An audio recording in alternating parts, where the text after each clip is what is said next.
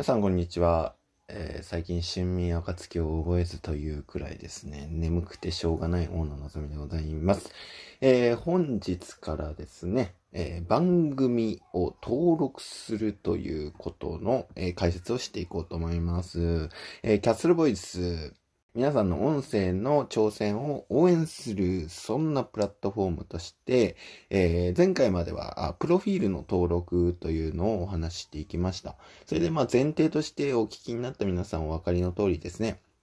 まあ誰かと何かを作るという前提でプロフィールを登録していくというような、あまあそういう設計になっていることはお分かりだと思いますが、配信者さんとか、あるいは技術者さんとかの実力だとか人間性とかを知るのに、一番手っ取り早いのは、やっぱりその人が作った番組っていうものを聞くことが一番手っ取り早いんだと思うんです。まあ大体これまで18個くらい番組が登録されてきました。で、えっと、ログアウトされた状態だと、えー公開している会員限定公開で、えー番組を登録している人の記事は見ることはできませんが、まあ、会員登録してログインした状態だと、ちゃんとすべての番組が見れるようになっています。はい。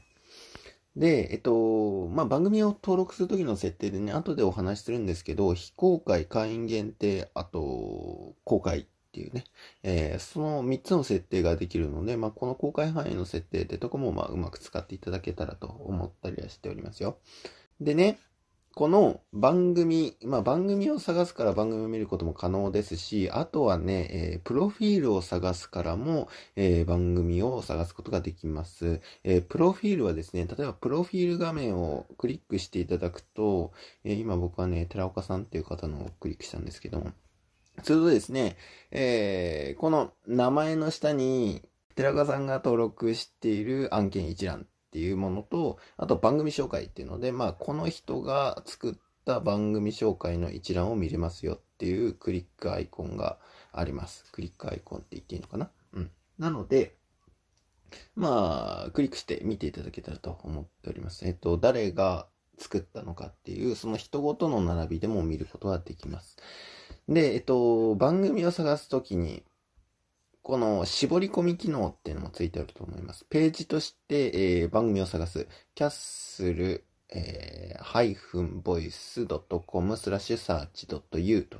いうところの URL なんですけども、これでね、キーワード検索で検索をかけることも当然できます。はい。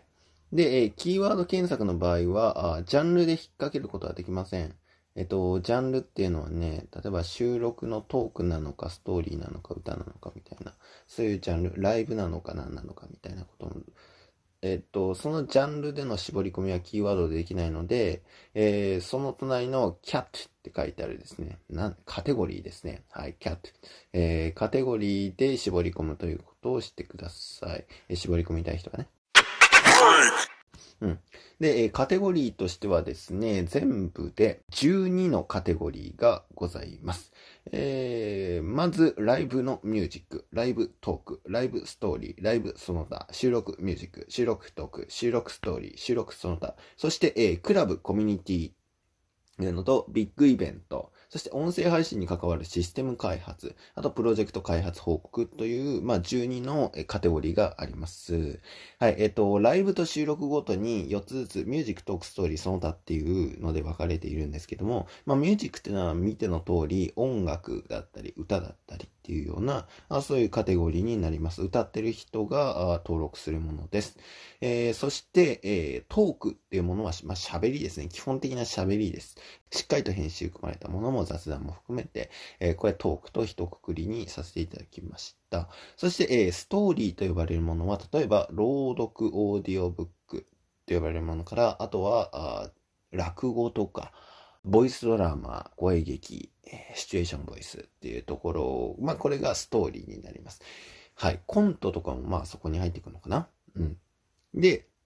その他っていうのは、まあ、そこに属さないものというような感じです。はい。これがライブと収録それぞれ分かれております。まあ、これは分かりやすいよね。はい。そして、えー次がクラブ、コミュニティなんですけど、これ、まあ、番組の登録だけができるわけではなく、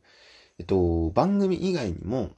例えば、共通の趣味を持った人たちのコミュニティスペースに、えー、案内するっていうようなページも作ることができます。例えば、 Discordだとか、ノートだとか、あっていうようなところのコミュニティに案内するページみたいなところを作ることができたりします。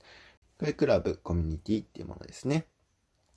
あとはね、音声配信チームに案内するとかね。っていうのもまあできますよ。はい。そして、えー、10個目、ビッグイベントって言うんですけども、これはまあビッグイベント、イベントの大きいやつなんですけど、まあ自分がビッグだと思ったらビッグイベントっていう風に載せちゃってください。もう恥ずかしがらないで、そこは。えっ、ー、と、何かイベントをやるよって時に、まあ告知用に作るページです。はい。で、11個目、音声配信に関わるシステム開発ということで、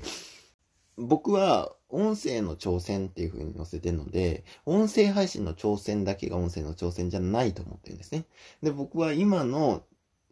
ある意味こう、ストリーム型っていうんですかね。まあ、ストリームといえばストリームなんだけど、誰もインターネット上であるからね。えっと、ポッドキャスト型っていうのかな。一つの構成があって、えー、聞く人によって全てが同じ音声っていうタイプ。うん。これ以外の配信方法っていうのもどんどん開発されていくべきだと思うんですよね。ラジオから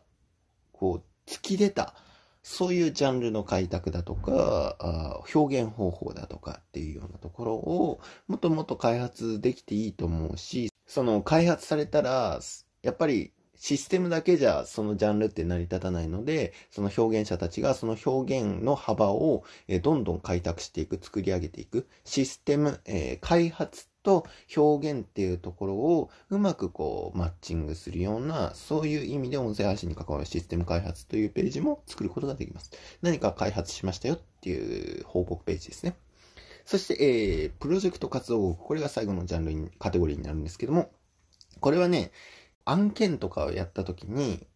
結果どうなったのかなっていうのがわからないっていうパターンが多かったりするんですよ。あの、クラウドファンディングとか、えっと、よくね、こういうのであるのは、あ支援したはいいんだけれども、最後はどうなったのってとこがわかんないなっていうことがよくあります。はい。ので、その報告用にプロジェクト活動報告というのを入れております。